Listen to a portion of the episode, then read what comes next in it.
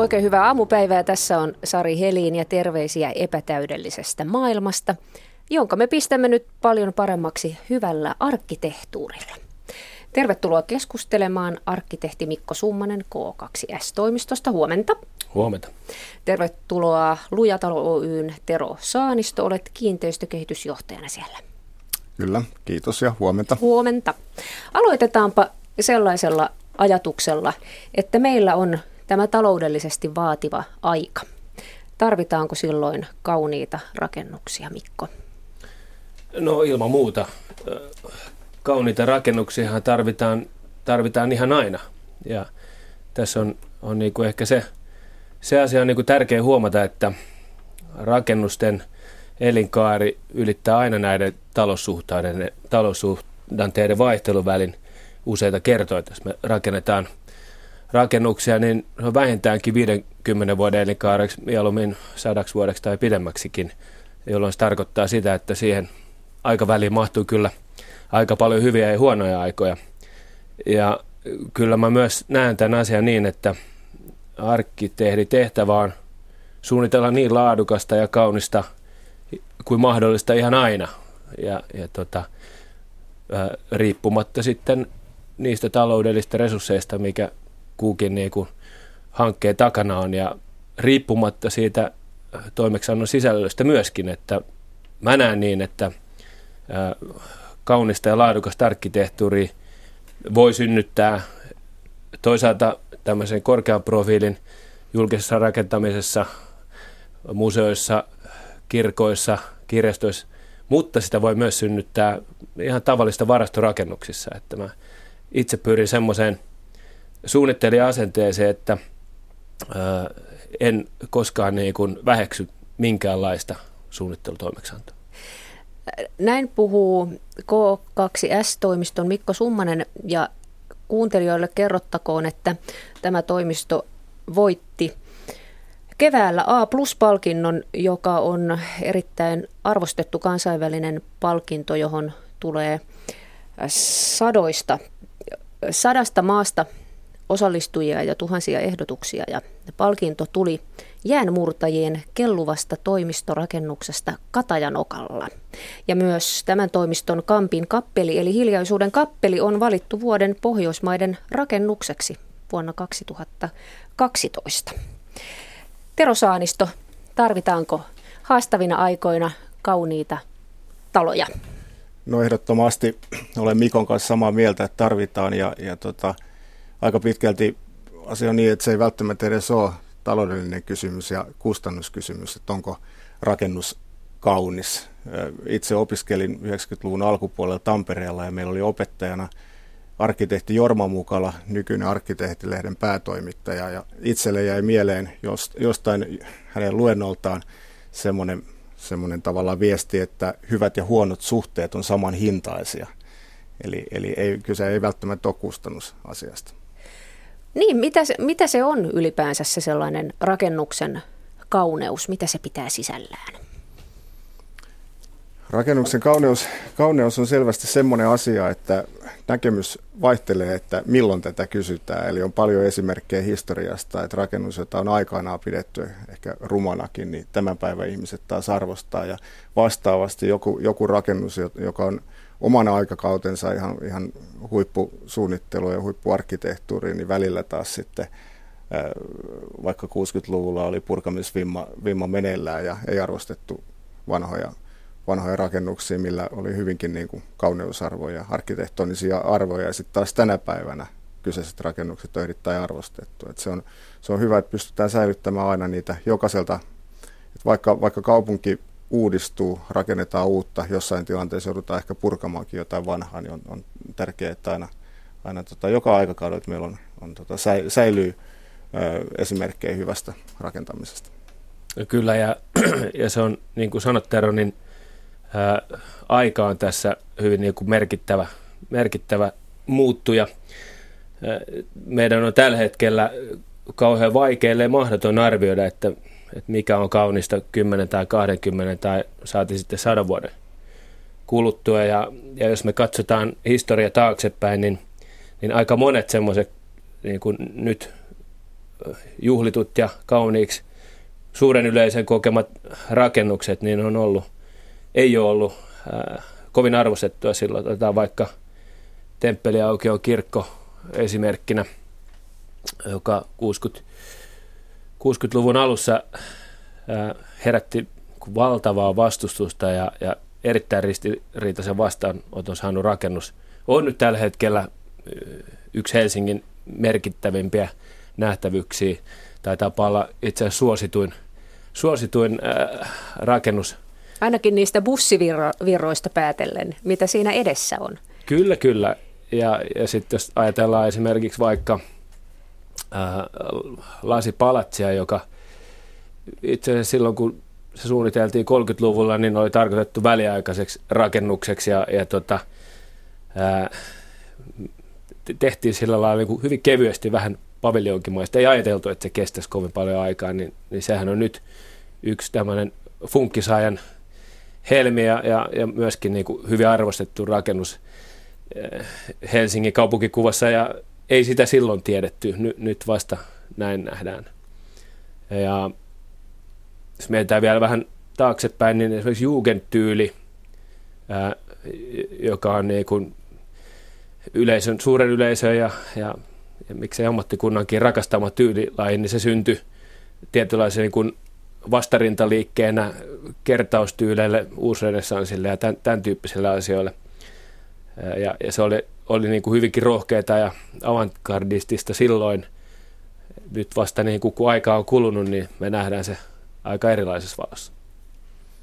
Ja esimerkkejä myös asumisen puolelta, että esimerkiksi puukäpylä, joka aikanaan rakennettiin, niin työläisasuntoja ja sehän ei ollut silloin aikana, pidettiin jopa niin kuin ruma, rumana sitä, että talot, talot rivessä ja silloin tämä ympäristö, kasvillisuus ei ollut sitä, mitä se on tänä päivänä. Et maisema oli aika, aika toisen näköinen, silloin paljon autiompi, niin, niin sitten taas mietitään, mikä sen arvostus tänä päivänä on asumisympäristönä. Että jos se, se puukäpylästä tulee asunto myytiin, niin sehän on varsin nopeasti löytää, löytää ostajansa ja on erittäin arvostettu alue tänä päivänä. Kyllä, puukäpylähän oli, oli lähellä, ettei sitäkin oltaisi jyrätty ja, ja, ja tämä on tietysti semmoinen niin oppitunti, mikä pitää muistaa, kun nytkin me ollaan aika kärkkäitä arvostelemaan esimerkiksi 60-70-luvun asuntotuotantoa, missä on toki paljon perää, mutta, mutta kyllä sitä täytyy myöskin arvioida aika silleen niin kuin huolella ja varovasti, että mikä todella on purkamisen arvoista. Musta meidän täytyy nykymaailmassa joka tapauksessa niin miettii hyvin huolella, että miten me suhtaudutaan jo olemassa olevaan ja rakennettuun, että onko, onko viisasta purkaa kokonaan pois ja rakentaa jotain uutta tilaa vai voidaanko sitä vanhaa ää, rakennusomaisuutta kehittämällä saada jotain ihan uutta aikaa? No jotain uutta on kovasti Helsinkiikin haluttu ja siitä on käyty valtavat keskustelut, nimittäin tämä Guggenheim, Guggenheimin avoin kansainvälinen arkkitehtuurikilpailu ää, tuotti ennätysmäiset 1715 työtä, jotka sinne jätettiin. Ja minä en nyt voi kysyä sitä, koska se on nimimerkkikilpailu, että onko siellä K2S-toimistonkin idea olemassa, mutta sen voin kysyä, että miksi Guggenheim kiinnostaa? No, kyllähän Guggenheim on varmastikin niin kuin kansainvälisesti tunnetuin museobrändi. Se, se, on, se on niin tunnettu, että sitä kautta se kiinnostaa tietenkin arkkitehtejä. Ja sitten se legacy tai perintö, mikä Guggenheim-säätiöllä on, lähtien New Yorkin Manhattanin keskuspuiston laidalla sijaitsevasta Frank Lloyd Wrightin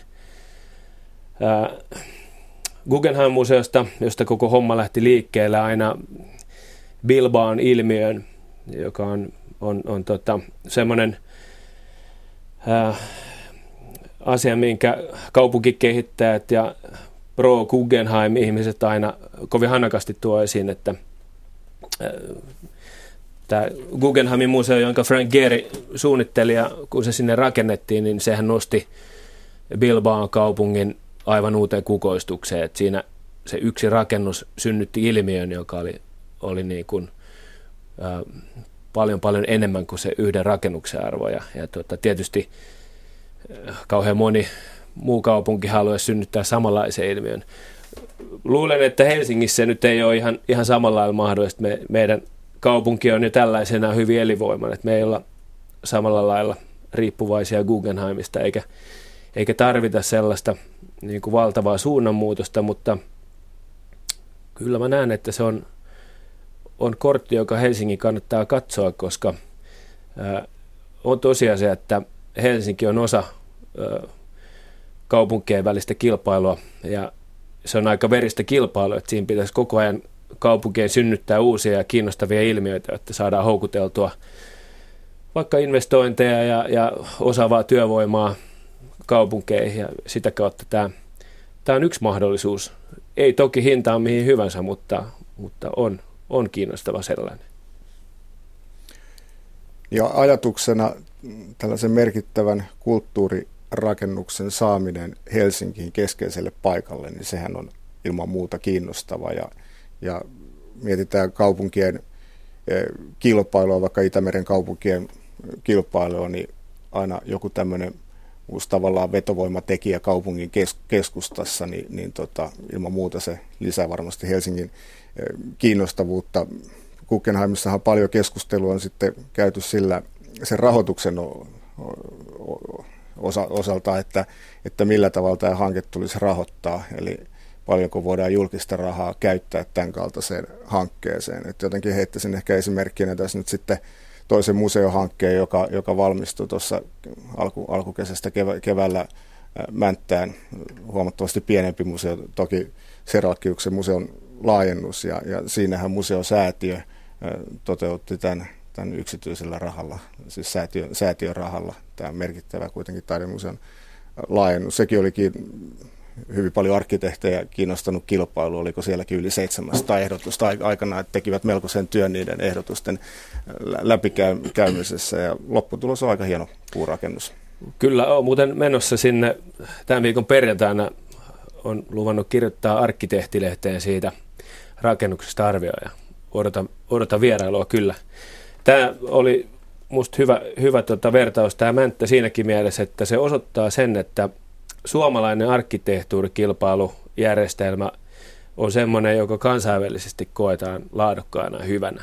Ja, ja tässä tullaan siihen, että ei suinkaan kaikkialla maailmassa arkkitehtuurikilpailut ole yhtä, yhtä reiluja ja anonyymejä, ja, ja tota, niissä kaikkien ei ole mahdollista voittaa. Suomessa taas näin on. Kilpailut tehdään nimimerkillä ja, ja kuka tahansa arkkitehti mistä tahansa päin maailmaa voi osallistua. Ja, ja nämä ehdotusmäärät, mitä tuli vaikka Mäntän Jöstä-museon, Serlakkius-museon kilpailu ja sitten puhumattakaan Guggenheim-museon kilpailu, jossa mun ymmärtääkseni tehtiin maailman ennätys. Tehtiin, kyllä. Tämä yli 1700 ehdotusta. Ja tämä kertoo siitä, että suomalaisella arkkitehtuurikilpailujärjestelmä on erittäin hyvä maine maailmalla. Minun on pakko kertoa oma pieni henkilökohtainen arkkitehtuuritarina. Kun asuin muutaman vuoden Yhdysvalloissa ja, ja etsin sieltä perheeni kanssa vuokra-asuntoa, niin löysin sitten aivan ihanan, ihanan talon, joka, joka oli sellaisessa perus 60-lukulaisessa kunnossa ja, ja sitten vuokraisäntä siellä tarkkaili meitä tiukasti ja sitten tuota, hänellä oli siellä aallon valaisimia siellä talossa ja sitten me tunnistettiin tietysti, että no tuossahan on Alvar Aallon lamppuja. Sitten kävi ilmi, että hän oli amerikkalainen arkkitehti, vanha herra, joka oli erittäin suuri Alvar Aalto-fani ja hän oli kiertänyt Suomessa Alvar Aallon Alajärven rakennukset ja kaikki mahdolliset ja me saimme sen talon sen takia, että me olimme suomalaisia. Koska meissä ei voi olla mitään vikaa, kun me tulemme samasta paikasta, mistä Alvar Aalto.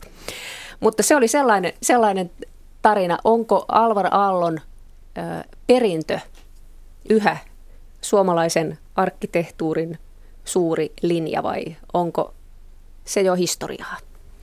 No kyllä sekä että. Siis ilman muuta Alvar Aaltohan on yksi tunnentuimpia suomalaisia, ei pelkästään arkkitehtinä, vaan ihan suomalaisena vaikuttajana merkkihenkilönä.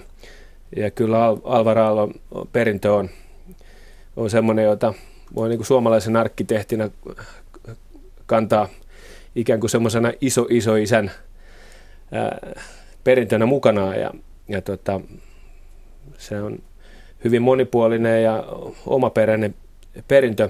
Mutta sitten taas toisaalta kyllä meillä on, on myöskin niinku vahva, vahva tämän ajan arkkitehtuuri. Musta tässä on kun viimeisen 10-15 vuoden aikana tapahtunut suomalaisarkkitehtuurissa paljon uutta kiinnostavaa, että jos me vielä 90-luvulla ja 2000-luvun alussa niin elettiin semmoisessa vähän niin kuin jälkimodernistisessa ilmapiirissä, jossa oli vähän niin kuin yksi totuus arkkitehtuurista, niin nyt tällä hetkellä ei ole niin, vaan on, on paljon, paljon vahvoja elinvoimaisia toimistoja, jotka tekee aika erilaisia asioita ja niin kuin kiinnostavalla omaperäisellä tavalla. Niin, olisiko tämä ehkä, ehkä kertoo ylipäätään, miten, miten maailma, maailma on muuttunut, että tämmöisiä yhden totuuden linjoja niin kuin alasta riippumatta, niin, niin on tapahtunut erilaistumista. Että jos katsotaan vaikka vielä siellä 80-luvulla, kun me ollaan itse te oltu jossain alaasteen pihassa, niin, niin tota, kaikilla oli suunnilleen samanlaiset vaatteet lapsilla päällä, niin, niin mietitään, että ihan vaikka muodin, muodin osalta niin miten erilaistuneessa maailmassa me, me eletään. Eli, eli eikä, kaikki ei katso enää, enää tota, noin, niin lauantailta sitä yhtä samaa TV-ohjelmaa, mitä, mitä silloin Kyllä. tehtiin. Ja että arki, arkkitehtuuri ei ole yksin ja elää niin kuin omaa elämäänsä, vaan arkkitehtuuri on osa yhteiskuntaa ja, ja, ja sitä muutosta, mikä, mikä tapahtuu. Kyllä, ja kyllä se on, se on niin kuin arkkitehtuurin tehtävä ja velvoite on, on, on seurata aikaa ja, ja, ja olla, olla osa sitä, koska arkkitehtuurilla on valtava tärkeä tehtävä siis. Mehän ollaan arkkitehtuuri ympäröimänä, varsinkin me kaupunkilaiset, niin, niin tota, 95 prosenttia valveillaoloajasta tai kaikki, kaikkea ajasta. Et, et, tota, sen rakentamisen arkkitehtuuri tulee palvella niin sen nyky, nykyyhteiskunnan tarpeita. Et kyllähän, jos mietitään vaikka pelkästään teknologista kehitystä, viimeisen ihan 20 vuoden aikana, niin kyllä me aika erilaisessa maailmassa eletään kuin silloin.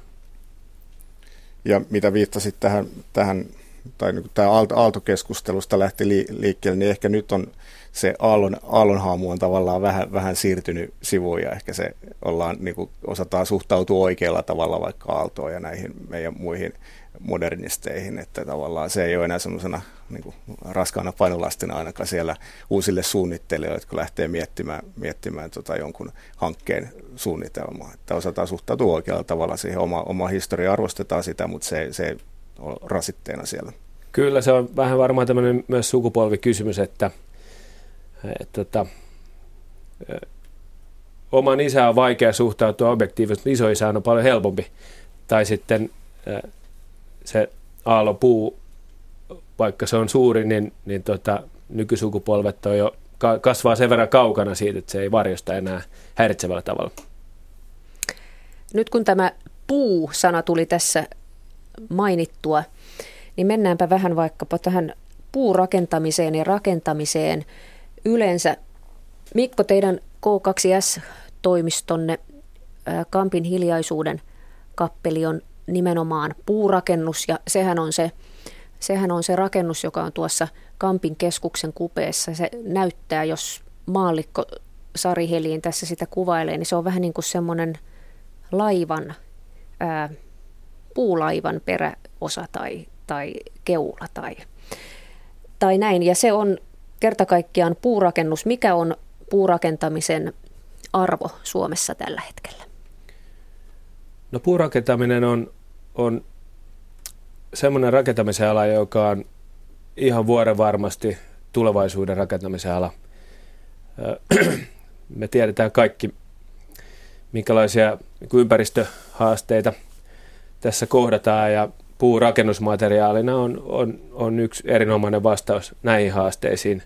Puu on ainoa, ainoa rakennusmateriaali käytännössä, joka, joka hiilijalanjälki on, on negatiivinen, eli toisin sanoen tarkoittaa sitä, että se varastoi hiilidioksidia sen sijaan, kun kaikki, lähes kaikki muut materiaalit, niin, niin tota, on, on tässä suhteessa niin kuin ratkaisevasti huonompi. Et, et mä väitän, että tulevina vuosina ää, puuta tullaan käyttämään huomattavasti laajemmassa mittakaavassa kuin tällä hetkellä. Ää, tähän on, on niin kuin paljon syitä. Esimerkiksi se, että vuonna 2011 muun muassa jo lainsäädännöllä on mahdollistettu niin kuin paljon laajempi ää, puurakentaminen. Silloin palomääräyksiä muutettiin niin, että kahdeksan kerroksisen kerrostalon rakentaminen täysin puurakenteisena on mahdollista, joka on, on Suomessa uusi juttu. Ää, ei suinkaan maailmalla tällä hetkellä. Esimerkiksi Bergenis Norjassa rakennetaan 15 kerroksista puukerrostaloa. Ja tota, mutta vielä toistaiseksi, niin kun laajassa mittakaavassa Suomessa rakennetaan verrattain vähän puusta. Esimerkiksi kerrostalotuotanto on lähes, lähes täysin betoni, betonirakenteista vielä. Ja, ja tota, myös julkinen rakentaminen, niin musta meillä voitaisiin tehdä huomattavasti enemmänkin puusta rakennuksia. No tämän kaupikappelin lisäksi Helsingin keskustahan on nyt, nyt tulossa, musta erittäin hieno puurakennus on, on uusi keskustakirjasto, jossa puu on, on erittäin merkittävässä roolissa ää, julkisivuissa rakenteissa. Tero Saanisto Lujatalo Oystä. Miksi puu on vähempi osaisessa roolissa suomalaisessa rakentamisessa, vaikka siis mehän suunnilleen synnymme metsään ja metsien huminaan. Puutahan käytetään Suomessa rakentamisessa tyypillisesti pienemmissä kohteissa. Että, että suuri osa pientalorakentamisesta on, on, on puurakentamista, on, on puurunkoisia pientaloja. Tämä on nimenomaan ollut, ollut just palomääräykset on ollut yksi iso vaikuttava tekijä siihen, että Suomessa on rakennettu niin vähän ää, vaikka korkeampia puukerrostaloja. Ne on, ne on tuottaneet joko, joko jopa niin kuin kokonaan estäneet tai sitten ainakin tuottaneet niin merkittäviä lisäkustannustekijöitä, eli näin ollen puu ei ole ollut kilpailukykyinen hinnalta betonirakentamisen kanssa. Niin kuin Mikko kertoi, niin nyt on, on palomääräyksiä on muutettu, tavallaan suosi jatkossa ehkä enemmän puukerrostalojen kehittämistä. Sitten on tullut uusia menetelmiä, muun muassa CLT-elementti on aika, aika niin kuin olennainen osa, että kun lähdetään vaikka korkeampaa puukerrostalon rakentamista miettimään, eli, eli kyseessä on tämmöinen ristiin laminoitua puuta, ää, käytännössä niin kuin betonielementti, mutta se on, se on vaan materiaalina puu. Ja, ja, ja tällä hetkellä CLT-elementtejä Suomessakin joku, joku tehdas on, mutta tuodaan tuolta Itävallasta tuodaan tällä hetkellä Suomeen näitä elementtejä kohteisiin, joita on jo toteutettu. Että voisin kuvitella, että jatkossa Suomessakin tämän tyyppisten elementtien tuotanto tulee lisääntymään ja, ja ehkä näin, että sitten tulee aitoa kilpailua puurakentamisen, betonirakentamisen kesken. Että kyllähän siinä loppukädessä rakentaja, rakennuttaja valitsee sitten sen sen tavan toteuttaa niitä rakennuksia, joka on se kustannustehokkaampi. Eli kyllä siellä se kustannukset totta kai on, on merkittävässä osassa, kun sitä valintaa tehdään. Ja mun mielestä näin pitäisi ollakin, eli, eli vaike, valitaan, tota, valitaan oikea materiaali oikeaan paikkaan, ja jos puulla pystytään tekemään, niin kuin Mikko kertoi, niin puulla on paljon hyviä ominaisuuksia, vaikka nyt tämän hiilijalanjäljen kannalta, ja kun se tuotanto saadaan vielä kustannusten puolesta kannattavaksi, niin ilman muuta. Mun ymmärtääkseni Stura Enso on, on käynnistämässä just tätä CLT, eli Cross Laminated Timber elementtituotantoa myös Suomessa. Se on hyvä asia, ettei tarvitse tuoda Keski-Euroopasta vihreän kuulla maahan raaka-ainetta. Ja tota, kyllä mä näkisin myös näin, että että kun me kaikki tiedetään, minkälaisessa valtavassa rakennemurroksessa suomalainen metsäteollisuus on, niin rakennus, rakennusteollisuus on yksi, yksi uusi vaihtoehto sille, että mitä, mitä me tällä vihreällä kullalla voidaan tehdä. Ja, ja musta olisi hienoa nähdä, että, että Suomesta tulisi puurakentamisen edelläkävijä. Ikävä kyllä just tällä hetkellä niin ei, ei ole, että vaikka meillä on, on muutamia esimerkkejä innovatiivisesta puurakentamisesta, niin, niin tota, siinä on vielä paljon matkaa kurottavana esimerkiksi Keski-Euroopan, Keski-Euroopan esimerkkeihin. Hyvä. Odotetaan, että se, se matka taittuu. Puurakennuksessahan on sellainen maallikkosilmään sellainen joku jännä ominaisuus, että jos kävelee vaikkapa kaupunkikuvassa ja siellä on niitä kivisiä tai betonitaloja, sitten siellä keskellä on jotain puuta, niin sitä jää tuijottamaan. Siinä on joku houkuttelevuus. En tiedä, onko tätä tutkittu jollakin tavalla. No on sitä tutkittukin ja yksi merkittävä tekijä on, on se, että kun se on luonnon, luonnon materiaali, siinä on, siinä on tekstuuri, väri, sitä on mukava koskettaa, puu tuoksuu. Siinä on tämmöisiä niin kuin emotionaalisia aspekteja, jotka, jotka vetoaa ihmiseen. Et, et, et vaikka me ollaan näin moderneja teknologia ympäröimiä ja, ja tota, kaupungistuneita, niin, niin se on niin kuin yllättävän lähellä se niin kuin metsäsuomalaisen luonto ja, ja sit, sitä kautta niin kuin me ihan niin kuin vaistomaisesti pidetään puuta, puuta hyvänä, hyvänä materiaalina. Ja, ja, tota, ja niin kuin itse sanoit, niin, niin kyllähän me suomalaisilla on hyvin vahva suhde luontoon, vahvempi kuin monella muulla länsimaisella kansakunnalla. Se, sekin varmaan vaikuttaa tähän.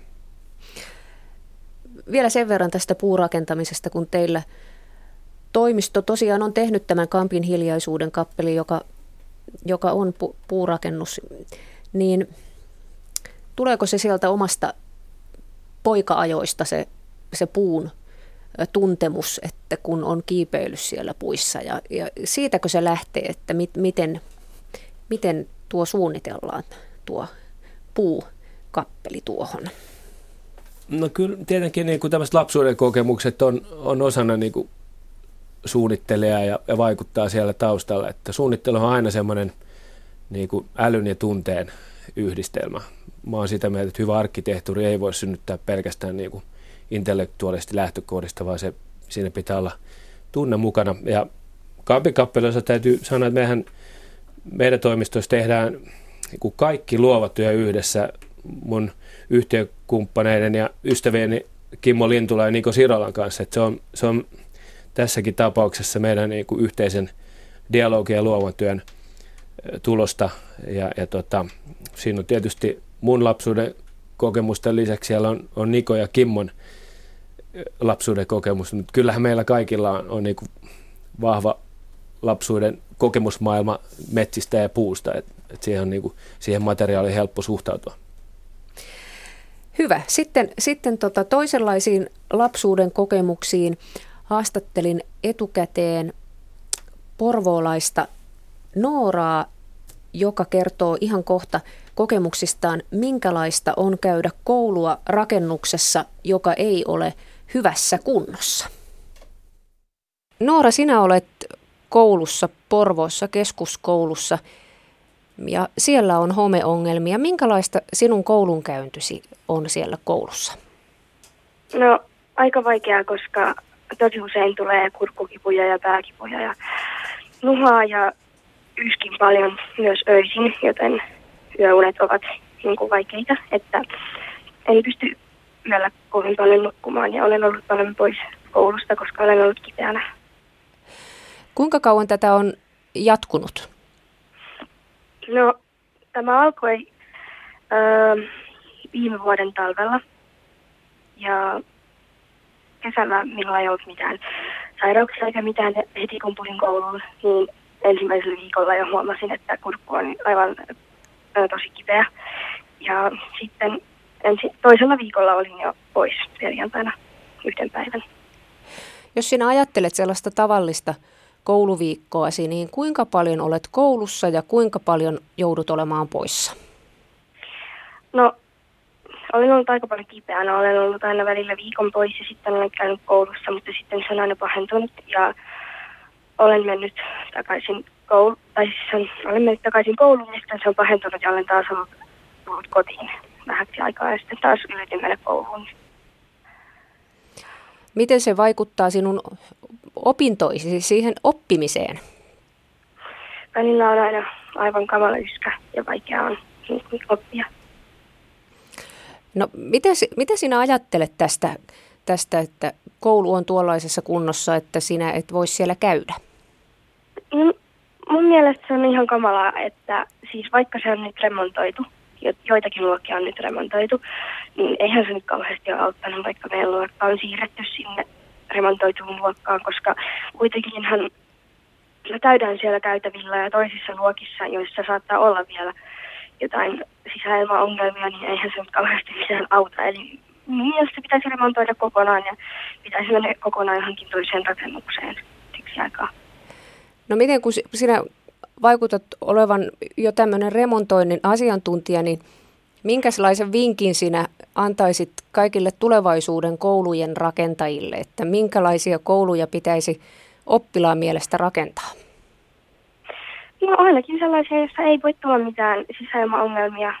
Ja en mä tiedä. No niin, se on hyvä vastaus. Joo. Haluatko, haluatko sanoa vielä jotain erityistä?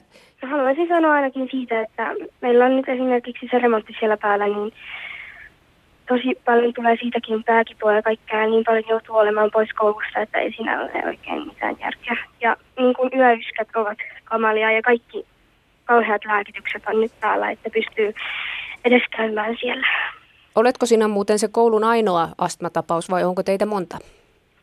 On siis meidän luokallakin on kolme astmaatikkoa. Mutta tosi monilla, tai no joillakin meidän luokkalaisillakin on niin kuin tosi paljon oireita siitä. Ja en todellakaan haluaisi vaihtaa koulua, koska siis tämä on aivan maailman paras luokka. Ja kuitenkin musaluokka ja niin kivoja ystäviä täällä ja niin hyvä luokkahenki. Kiitos. Kiitos Noora tästä haastattelusta. Kiitos. Siinä porvoolaisen Nooran tilanne. Meillä on siis PISA-tutkitut huippukoulut, mutta onko meillä huonot koulurakennukset? No tämä on, tää on tota, no niin, ikävä, ikävä tota, tapaus ja varmaan esimerkkejä löytyy, löytyy ympäri Suomea näistä. Et, et, siellä on ehkä takana se, että suomalaisia koulurakennuksia on rakennettu paljon juuri tiettynä vuosikymmeninä. Siellä on paljon 60-70-luvun rakennuksia, joista on sitten jälkeenpäin paljastunut, että sen kaltaiset ratkaisut, mitä silloin on käytetty, mitä on pidetty silloin aikanaan hyvän rakennustavan mukaisena, niin ne on sitten myöhemmin osoittautuneet, että ne ei, ei, ei toimikaan ja saattaa nimenomaan aiheuttaa, aiheuttaa homevaurioita ja kosteusongelmia ja sitä kautta sisäilmaongelmia.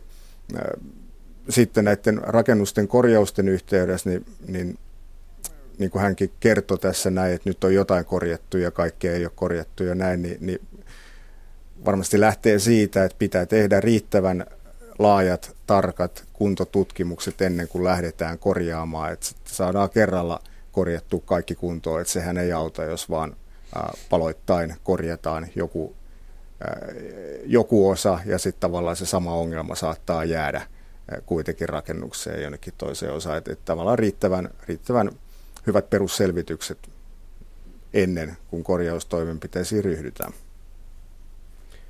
Niin, tämä on, tämä on ilman muuta kuin vakava asia ja, ja tota, mun mielestä tässä niin kuin kaikkien niin kuin rakentamiseen osallistuvien osapuolten pitää, pitää tota, ottaa vastuuta ja, ja katsoa peiliin, että niin, niin itse rakentamisessa kuin suunnittelussa kuin tilaajapuolella, niin, niin tota, täytyy pyrkiä siihen, että, että tämmöisiä ongelmia ei varsinkaan uudisrakentamiseen synny, että ikävä kyllä, niin kuin verrattain uusissakin rakennuksissa on ollut tällaista, tällaista ongelmaa.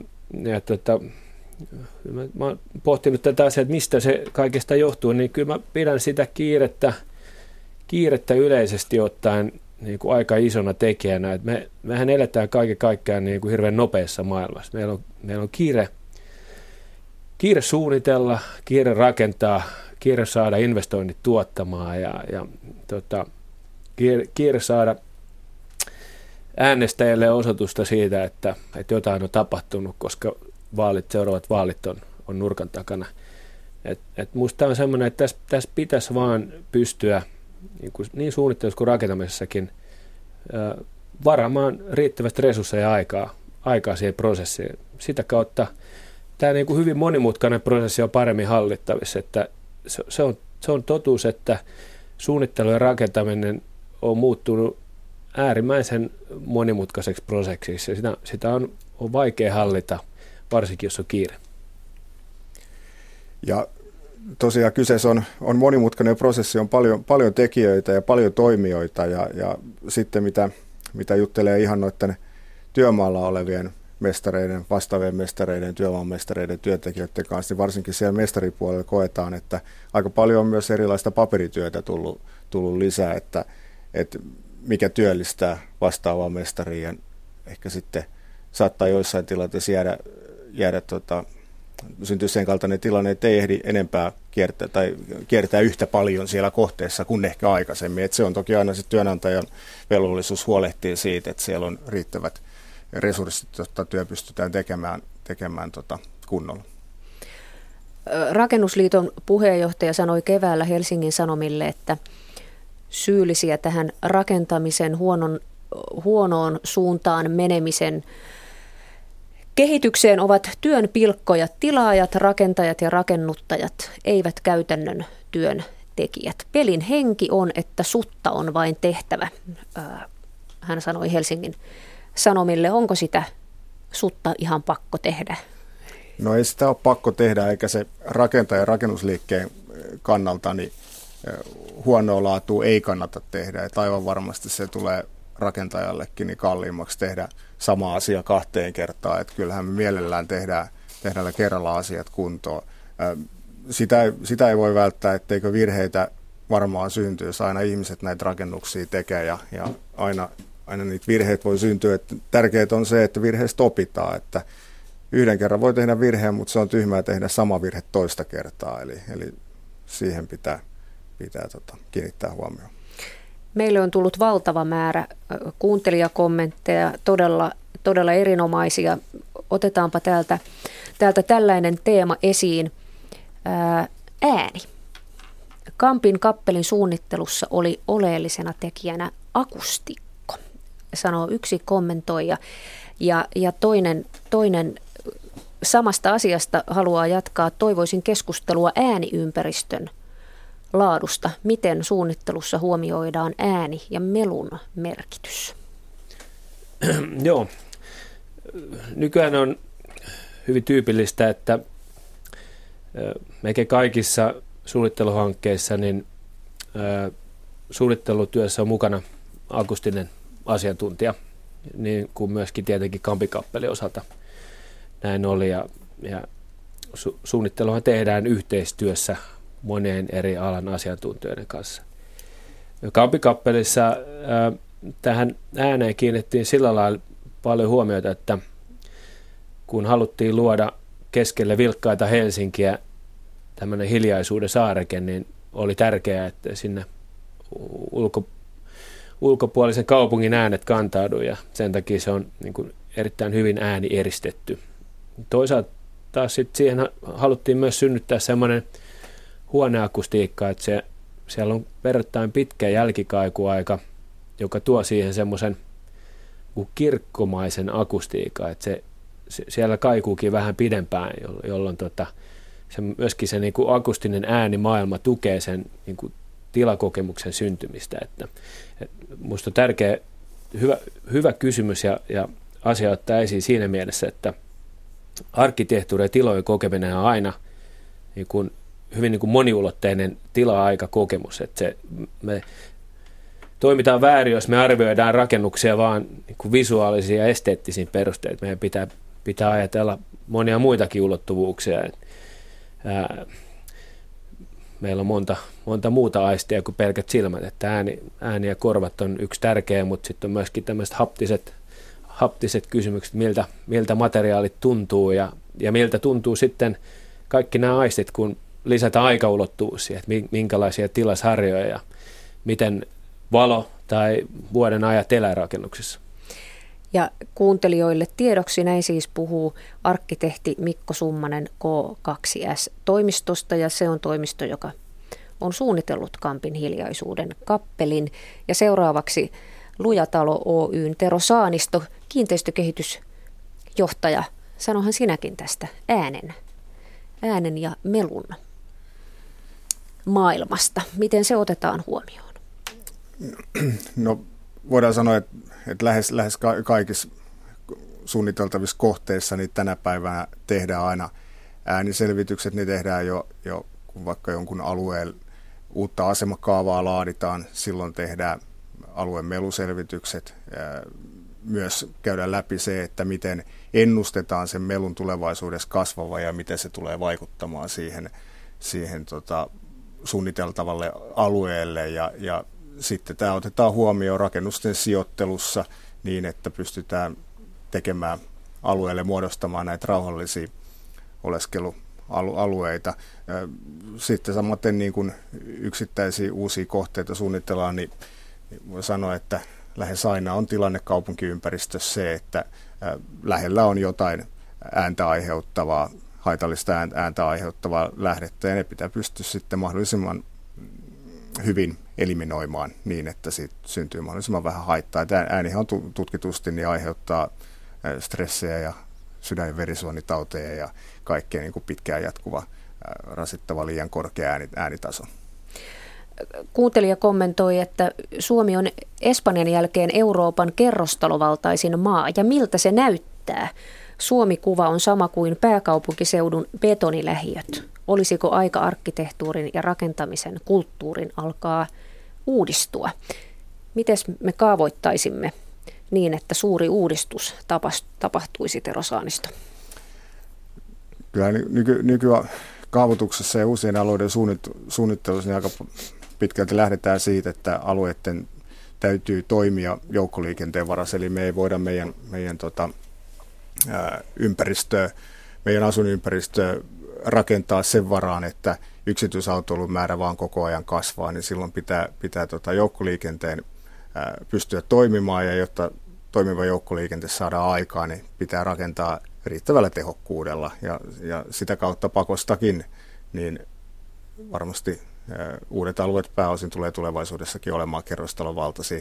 Sitten taas uusista kerrostaloalueista tietenkin aina, aina näkemyksiä, tämä on aina henkilökohtaisia, mutta ainakin itse koen, että, että aika paljon on tehty ää, uutta hyvää asuntorakentamista. Meillä on hienoja toteutuneita ja toteutuksessa olevia kohteita tällä hetkellä Helsingin, Helsingin uusilla alueilla. Arabian, Arabian ranta, Kalasatama, Jätkäsaari, niin sieltä löytyy kyllä todella, todella hienoja yksittäisiä Entä muualla Suomessa? No itse toki tunnen, tunnen parhaiten tämän, tämän tota pääkaupunkiseudun, mutta yhtä lailla niin, niin tota, kyllä rakentamisen laatu, vaikka niin asuntorakentamisen osalta, niin mun mielestä arkkitehtuurin laatu on viime vuosien aikana niin, niin mennyt positiiviseen suuntaan. Joo, kyllä mä olisin samaa mieltä, että, että ja, ja myöskin kaavoituksen osalta, että, että se on ehkä, ehkä niin kuin vielä vasta tulossa. Että kun meillä Helsingissä vaikka on, on nämä uudet kehittyvät alueet, Kalasatama, Herrensaari, Jätkäsaari, ää, jotka on käytännössä niin kuin vanhoja satama-alueita, jotka on, on nyt, nyt kaavoitettu ja niitä rakennetaan, niin, niin kyllähän nämä asemakaavat on jotain muuta kuin pelkästään sitä sotilaallisesti toisettua kerrostalolamellia. Että siellä on – on hyvin monenlaista erilaista asuntotypologiaa. On, on townhouseja ja rivitaloja yhdistetty kerrostaloasumiseen ja on, on jopa niin kuin hyvin kokeellisiakin asumisen muotoja. On, kelluvia, on kaavoitettu kelluvia asuntoja.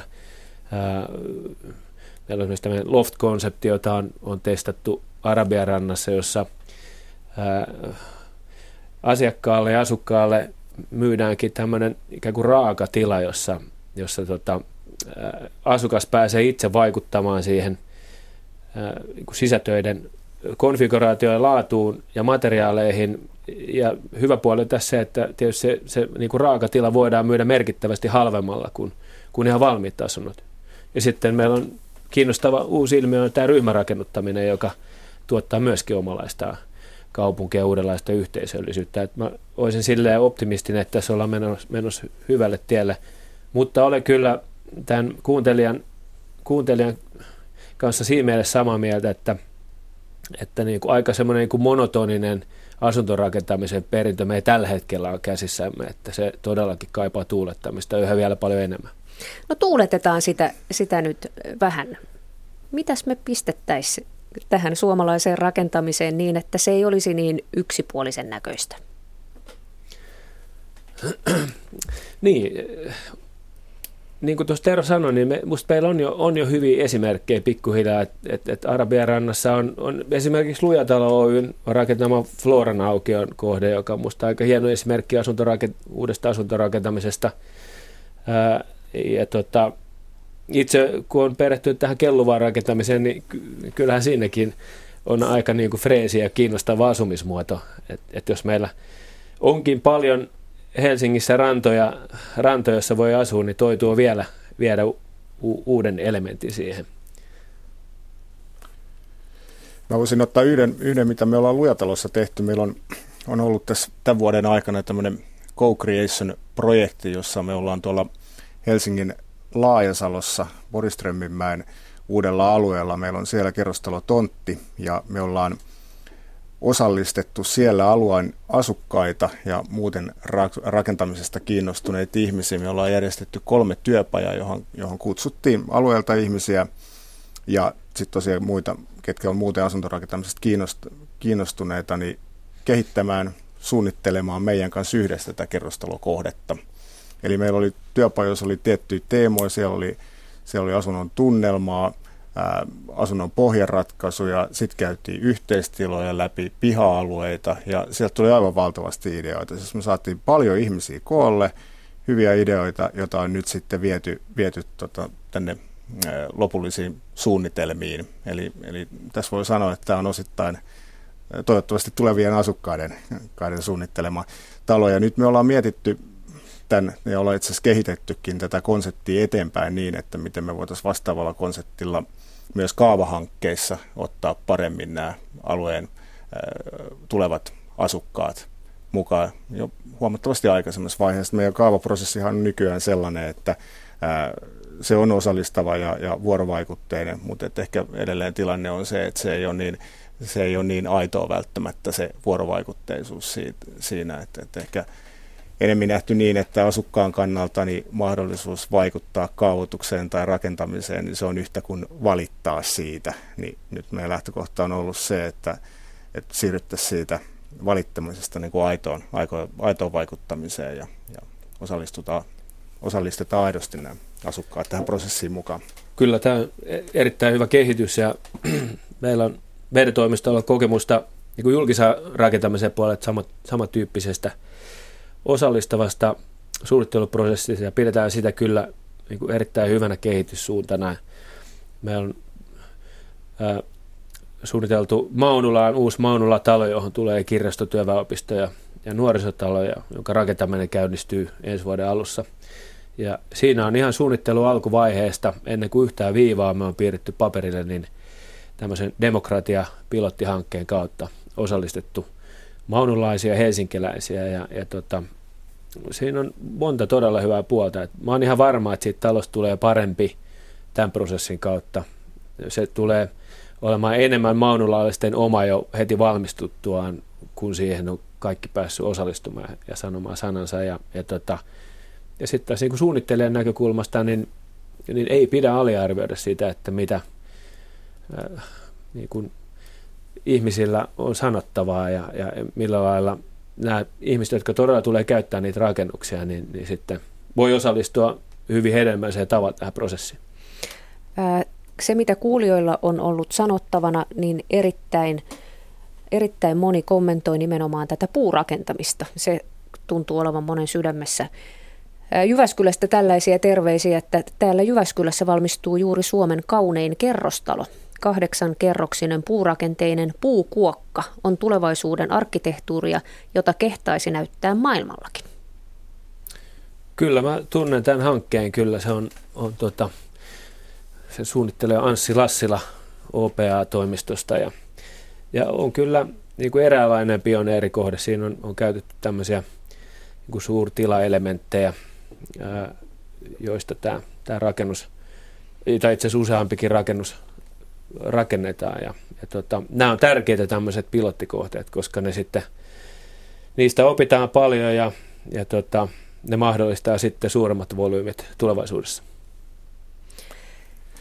Niin näkisin, tuon puurakentamisen osalta just näissä vaikka asun, asun kerrostalojen kohdalla, niin semmoista aitoa, aitoa tuotekehitystä. Siinä tarvitaan suunnittelijoita, siellä tarvitaan niin tuoteosa osa valmistajia, toimittajia ja sitten rakennusliikkeitä, niin varmasti yhteispelillä niin sieltä löytyy, löytyy tota noin, niin hyvinkin käyttökelpoisia ää, malleja toteuttaa ää, sekä niin esteettisesti hyvää laadukasta ympäristöä ja sen lisäksi vielä kustannustehokkaasti.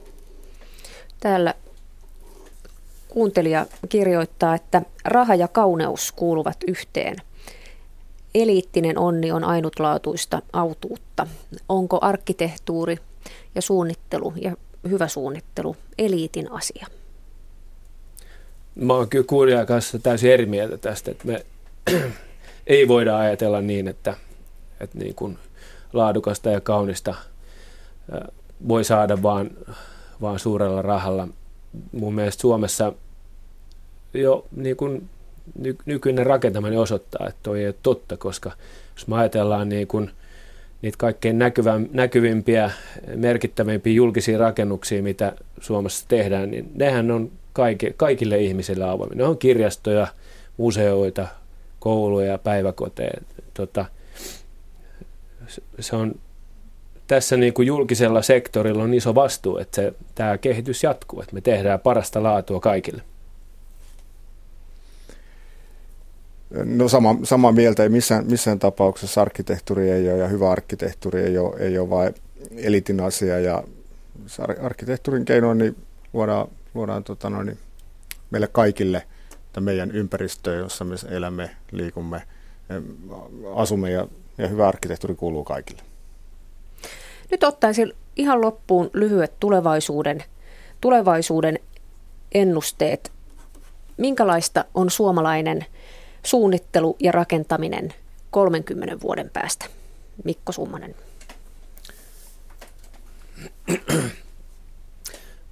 No kyllä se on, se on hyvää ja laadukasta.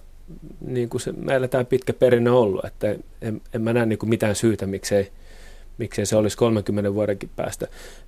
Ihan mahdotonhan meidän tietää, minkälaisessa niin kuin maailmassa me silloin eletään, mutta että kyllä mä katsoisin niin kuin hyvin optimistisesti eteenpäin